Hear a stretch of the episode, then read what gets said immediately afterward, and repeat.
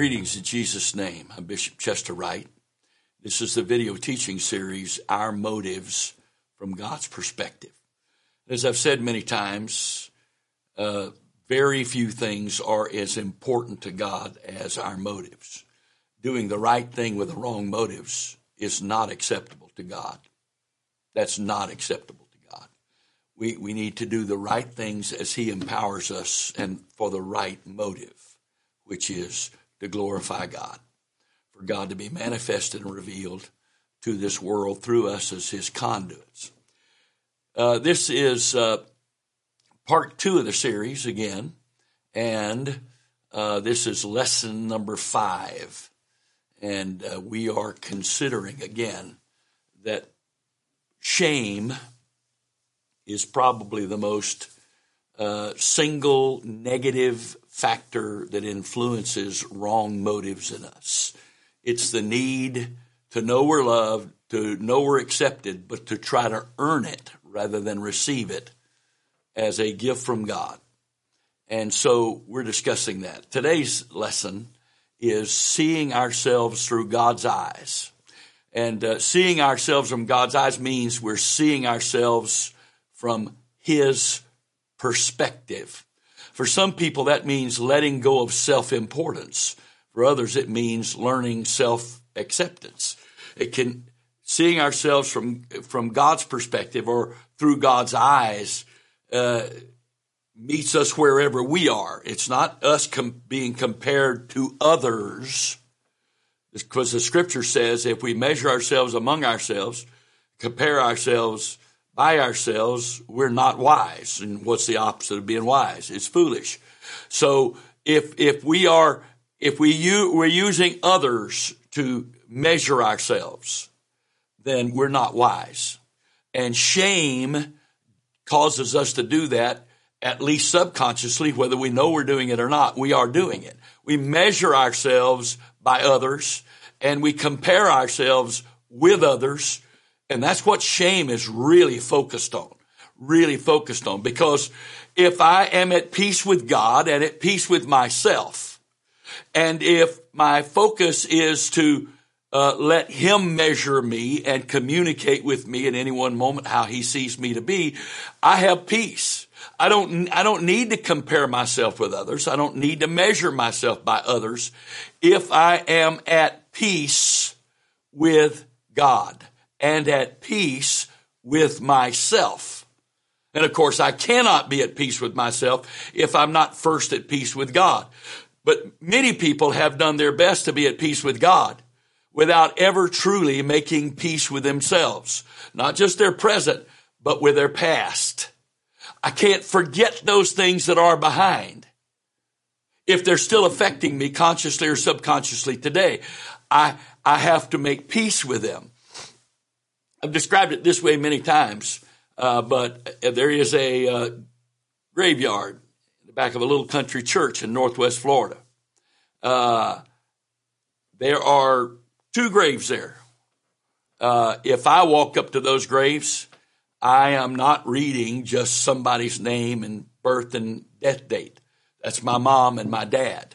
That's not history there. That's my past. Now, I live in Annapolis, Maryland and there are some very historical cemeteries here. And I have walked through some of them and read the names and the dates and, and whatever said about them on the gravestone. I see that. I don't have any emotional response to it. I have a, my mind thinks about it or whatever, but there's no emotional response because that is, uh, that's history. It's not my past. But that little graveyard in Northwest Florida, that's not history. That is my past. And there's emotions connected with my past and my past affects my present because I see everything through the filter of that. So if I have not resolved those things between the Lord and I and but the Lord and enabling me to resolve those things with myself, then I am being affected by that every day. And one of the main symptoms of the way that affects me every day is because of the way I feel negative, negatively about myself, I'm constantly comparing myself with others, constantly measuring myself by others. That's called shame. and it's wrong motive. Because when I preach to be great, because I, great means better than somebody else, wrong motive. When I sing to be great, a great singer, or a great musician, the, per, the, the word great means better than somebody else. Great meaning what? The question is not how I measure up with others. The question is how I measure up with God. Well, the only way I can measure up with God is to receive his love as a gift unconditionally. I've said it many times. God loves us just like we are. He loves us too much to leave us like we are. So I don't change to earn God's love. I receive God's love to change. That, that's not simple, that's not semantics, my friend. That is fundamental. That is a, such a fundamental biblical principle that uh, it is the dividing line in many cases between those who have right mo- wrong motives and those that have right motives. It's the dividing line. And when I am struggling with shame, I am struggling with my need for importance, but it's importance from my perspective. So that's self-importance. If I'm struggling with wanting to do things to feel better about myself, then I'm struggling with acceptance, but it's not just acceptance. It's acceptance of myself or self-acceptance. And when I see myself from God's perspective, He lets me see if I'm willing to be honest with myself and Him. He lets me see my motives in the light of, am I trying to increase my importance or just be a conduit for God to be glorified? Am I trying to increase, uh, increase my own acceptance of myself or just to be a conduit for, for people to know about God, believe in Him and, and uh, obey Him? Which is it? It's not both. Well, can it be both? No. He will not share his glory with others. And again, the word glory there, the root, of the literal definition of glory is opinion. And when I'm doing anything or not doing anything that the Lord has called me to do, and consciously or subconsciously, my purpose is to affect people's opinion of me or even God's opinion of me in the sense that I'm trying to earn it. I, I'm touching God's glory. And as I've already taught, a little leaven leavens the whole lump. It doesn't take much wrong motive to work its way into everything we do without even knowing it. That's why we need God to show us us. The heart is deceitful above all things, Jeremiah 17, and desperately wicked. Who can know it? I, the Lord, search the heart. I try the reins, he said. David pr- prayed, search me, O Lord, and know my heart. Try me and know my thoughts. See if there be any wicked way in me. Psalms 139. So the point is that we need to see ourselves through from uh, God's perspective. We need to let him show us who we are. So for some, that means letting go of self-importance. For others, it means learning self-acceptance. Uh, in either case, it means understanding our need for God and other people. There's a hunger at the core of our beings that all the success in the world cannot begin to satisfy. Neither can all the things we use and abuse in order to not feel our sense of failure satisfy us. You say, well, I don't abuse things. Well, wait till this lesson's over before you definitively make that statement. Why? Why is it I have this need? It's called spiritual hunger. Spiritual hunger can only be satisfied through relationship with God and those that love God. Satisfaction comes through a true meaning, meeting of our spirit with God's spirit and through true fellowship soul to soul with fellow believers. This world cannot satisfy my emptiness, my spiritual hunger. It cannot. It's not able to do that. No matter how much uh, self-importance I gain, no matter how much self-acceptance I gain, it will never be enough to satisfy this emptiness because only God can give me true importance and only God can give me true acceptance. And so we love him because he loved us, first loved us. So his love being given to me is his acceptance. He loves me. That doesn't mean he approves of everything in my life, but he loves me. He loves me just like I am. And I have to ex- receive that love without trying to earn that love. And if I don't do that, then I'm not truly loving God and letting God love me. Because if I'm trying to earn God's love by doing good, doing right, if my motive for doing good and doing, doing right is to get God to love me, it's not going to work. He's, it's not acceptable to Him. You know, we mean well. Uh, you know, I have to get a license to drive a car. I don't have to have a license to, to be a parent. I don't know. I, am not, I'm not, God is the one that tells us how to be a parent, not man. So the issue comes down to this. How many times uh, have we said innocently to our kids, kids, you're going someplace now, be good. Be good and I'll bring you, be good and I'll do, be good. That, that's the wrong message. God doesn't say, be good and I'll, no, he doesn't. Because there is in me that is in my flesh dwelleth no good thing. Paul said that. And if that's true of Paul, it's sure true of me. So I can't be good so that the Lord will give me, so that the Lord will bless me, so that I can't. Paul said Romans 3, there is none good, no, not one. There is none righteous, no, not one. All have sinned and come short of the glory of God. So the only thing I can do, the only thing I can do is receive the love of God as a gift. Now, once, once he loves me, and I know he loves me, then his love will work in me to both give me the desire and the ability to do what pleases him. So whatever changes I make then won't be me changing so that I can win his love. It will be him working change in me so he can get the glory. That is a huge difference. There's a huge difference in those things. Our acceptance or rejecting uh, rejection of interpersonal relationship reveals whether shame is present or not.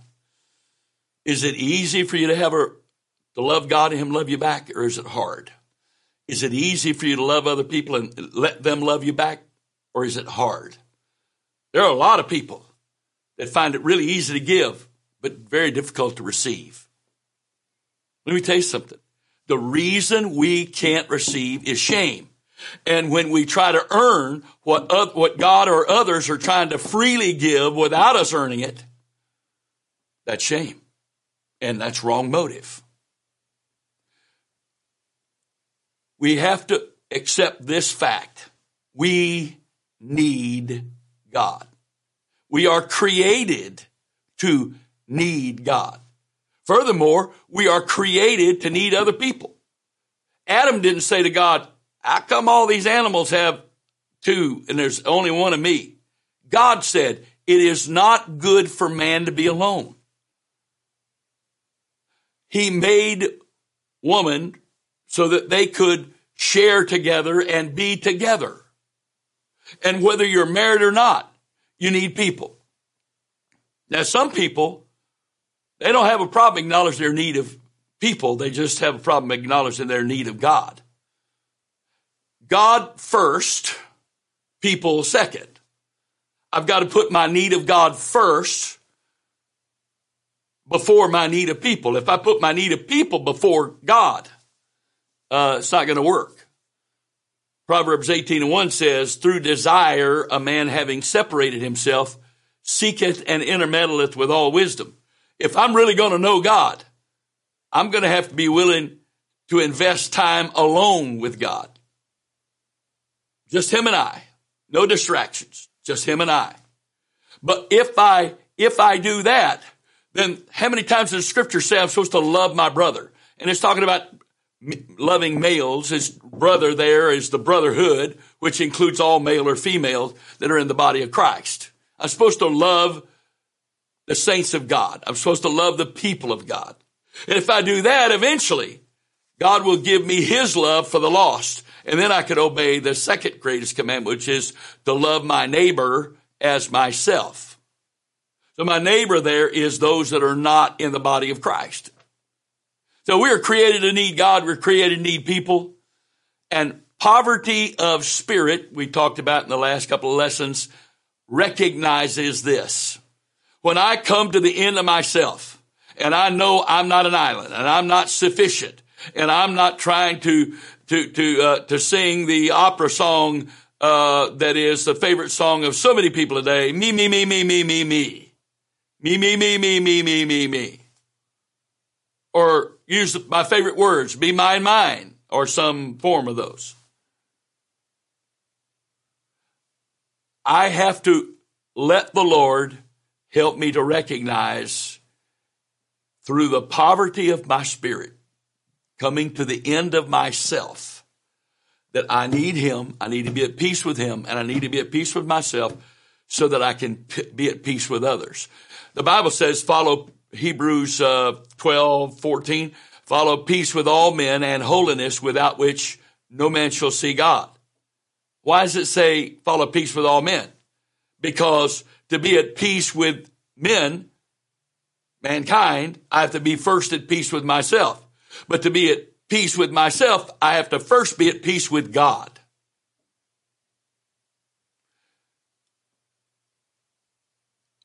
we have to understand that by ourselves we are inadequate. We are insufficient. We are not, I got this, I can do this myself, whatever. Why? Because if that's your attitude or my attitude, then the flip side of that attitude is I don't need anybody else. And they may need me, but they're not getting me because I am my own person who is I'm my own entity. I'm my own uh, universe. I don't need anybody else, and nobody else can get in my universe. And the only people I have any relationship with, with are those who can do something for me, even though I don't acknowledge that to my conscious mind. That's really the motive. I only have a relationship with God depending on what He can do for me. I only have a relationship with people depending on what they can do for me. And if either God or people aren't doing for me what I'm expecting for them to do for me, then I cut them off. Because it's me, me, me, me, me. No matter how hard we try to convince ourselves, we know at the fundamental level within us that we are incomplete. Ecclesiastes 3, a couple of different translations, says, God has put eternity in the heart of every man. There is an emptiness here that He alone can fill. Now, we spend our whole lives without God trying to fill that emptiness. And it doesn't matter what you're trying to f- fill it with. uh, money, fame, uh, sex, uh, uh education, success, uh, you name it drugs, alcohol, those kind of things, that, that's, those are obvious, but they, they sure don't work. We all know people that have given themselves over to trying to use those things to fill that emptiness and say we know it doesn't work for them. It's not going to work for us either. So we need, we need God to fill that emptiness. And once that emptiness is filled, he wants to share that, that filling with others who are filled by him. And then he wants all of us to share that filling with those who are empty. We will not begin to grow emotionally and spiritually until we accept our inadequacies, poverty of spirit, that's true spiritual humility, and allow ourselves to feel the pain that accompanies them. I have to be willing to work through with the Holy Ghost by the grace of God, according to the Word of God. I've got to be able to work through those things for me to get delivered of the negative effects and for the wounds to get healed. The only worth we have is not self worth. The only worth we have is worth that comes from God. It's, it's worth that comes by revelation from God.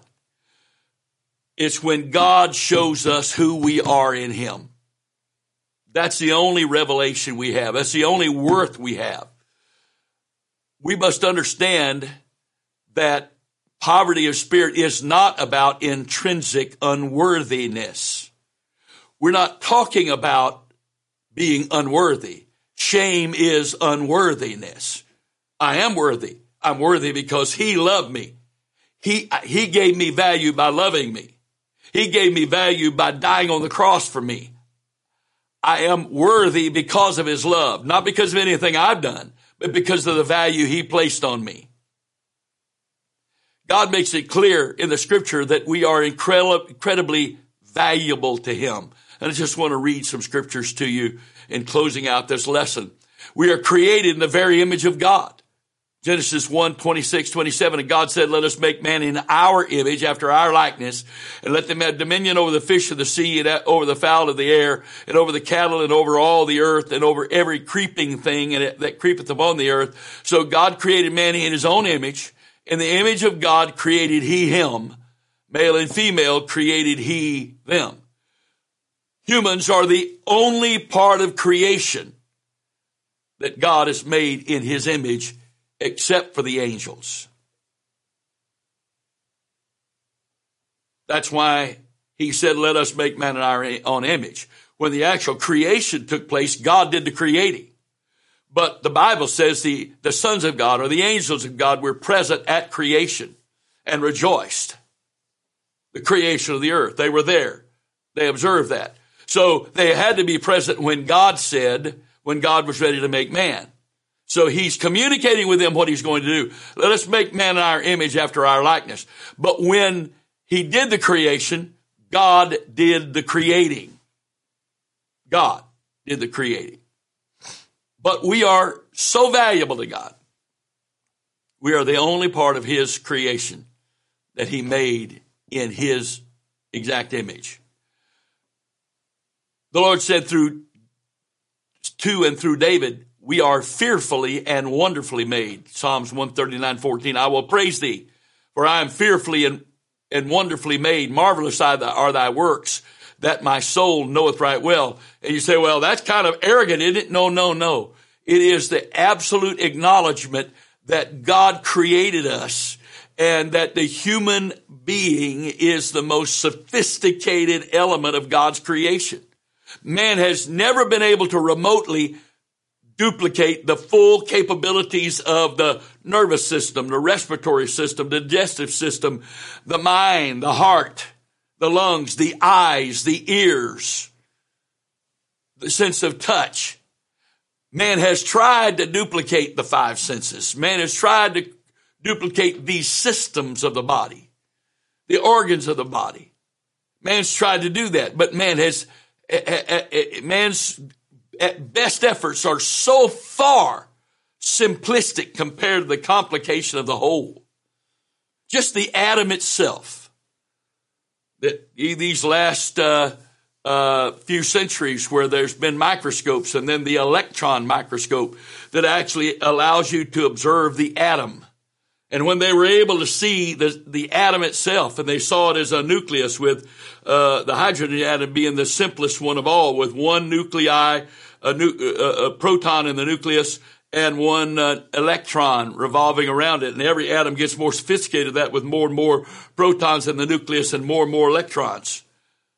And then they've got these huge telescopes that now can see far, far into the universe. And what do they recognize? The same exact pattern. So God is so awesome that he took this pattern and he made it in the smallest of possible observable uh, systems and he made it in the, in the biggest uh, possible observable systems from man's perspective.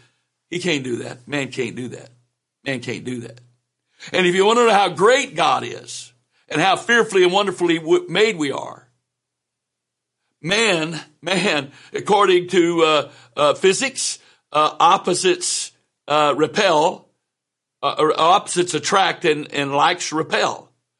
A nu- nucleus is made up of like particles. What holds all those particles together that are supposed to be repelling? God. How much power's in that? Well, look at Hiroshima and Nagasaki when man, in his earliest, most primitive efforts to cause division in the nucleus, dividing the atom, released an amount of energy that's beyond our comprehension. That's why nuclear explosions are not like all the other explosions we've known. Chemical explosions can be devastating and they're huge. But nuclear explosions versus chemical explosions are just absolutely, they're not comparable hardly. Because nuclear explosions are many, many, many, many times the power of the strongest chemical explosions. And we come back to this. David said, I am fearfully and wonderfully made. So God has, God has made me so that I can understand how important I was to him. How about this one? Want to know if God cares about you? Uh, the very the very hairs on our head are numbered. Hebrew Matthew chapter 10 verse 28 and fear not them which can kill the which kill the body but are not able to kill the soul but rather fear him which is able to destroy both body and soul in hell are not two sparrows sold for a farthing, and one of them shall not fall on the ground without your, your father. But the very hairs of your head are all numbered. Fear ye not, therefore, for ye are more valuable, uh, you're, you're of more value than many sparrows. Whosoever therefore shall confess me before men, him will I confess also before my Father which is in heaven. Now, according to the Greek construction there, it didn't say, it's not saying he knows the count of the total number of hairs on my head at any one time. So great is his interest in me. But each hair has a number. And God being God, and uh, you know, we, we look at him from our perspective. God's so busy, he doesn't have time for me. Really? He is so beyond our ability to comprehend he is able and does keep track of each hair that falls out of our head. That's what the book says. So how valuable to God are you? The scripture says that he has loved us with an everlasting love. Jeremiah 31, 3, the Lord hath appeared of old unto me saying, yea, I have loved thee with an everlasting love. Therefore with loving kindness have, have I drawn thee. God never stops loving man. You say, well, why would he send people to hell if he loves them? Because he cannot violate man's will. And if man makes wrong choices, then that person's going to hell not because God doesn't love them, but that person's going to hell because they don't love God. And because they have not believed God and they have not given themselves to God. But God is love. He can't change. If he loved us enough to die for us, he's going to love every individual that's burning in hell forever. They're not in hell because God stopped loving them.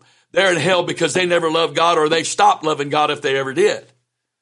So every person is accountable for their own choices, including God.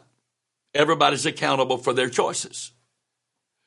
But he has loved us with an everlasting love. Well, God doesn't love me. That's impossible. Well, look what I've done. It's impossible. It's impossible for God to stop loving you. God never stopped loving Hitler. God never stopped loving Stalin.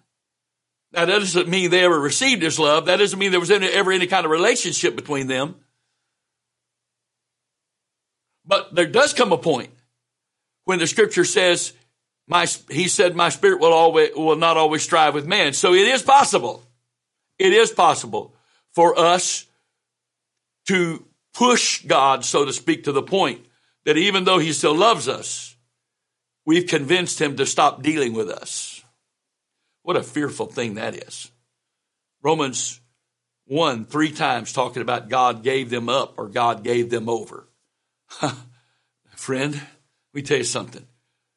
The very last thing I want in this entire world, there is nothing else I want less than for God to give up on me. In fact, I tell him at times, your patience with me is beyond my comprehension, but I thank you for it Thank you for loving me. Thank you for not giving up on me. No matter what I'm going through, no matter how much I'm struggling, thank you for not giving up on me. And then finally, another proof of God's, uh, of our value to God is He knows the plans He has for us, plans to make us prosper, to give us hope and a future. Jeremiah 29, 11, for I know the thoughts that I think toward you, saith the Lord, thoughts of peace and not of evil, to give you an expected end. So the point is this, He has a plan for every one of us. The problem is, He cannot make us in this life, this dimension called temporal time, He cannot make us give ourselves to Him and His plan. He can't do it. But He does have a plan. He's got a plan for you. He's got a plan for me. Now the plans aren't exactly the same because each one of us has an individual place in his body. Every one of us has an individual place in him. But he does have a plan for you. That's how important it is. And you can't judge his plan for you by where you are right now. Especially if you're struggling. Especially if you're, you have shame, you're struggling with wrong motives. God knows his own ability to help us past every bit of that. God knows his own ability to bring us to the place in him that he can fulfill his plan through us. God knows his own ability to do that. But he also knows we have to love him enough to let him. In the name of the Lord Jesus Christ, I pray the spirit of wisdom and revelation and the knowledge of him, that the eyes of our understanding, yours and mine, would be enlightened that we can know by revelation how in, in, in, in un, amazingly valuable we are in the eyes of God. That we might know his plan and be assured he has a plan for us. Even when it doesn't look like anything is going on, even though we're still struggling with ourselves in areas. Confidence in God says he has a plan for me and he has the ability to get me to the place that he can fulfill his plan. In Jesus' name, in Jesus' name, I speak the spirit of grace upon you and me that that may be worked in us to his glory. In Jesus' name, amen.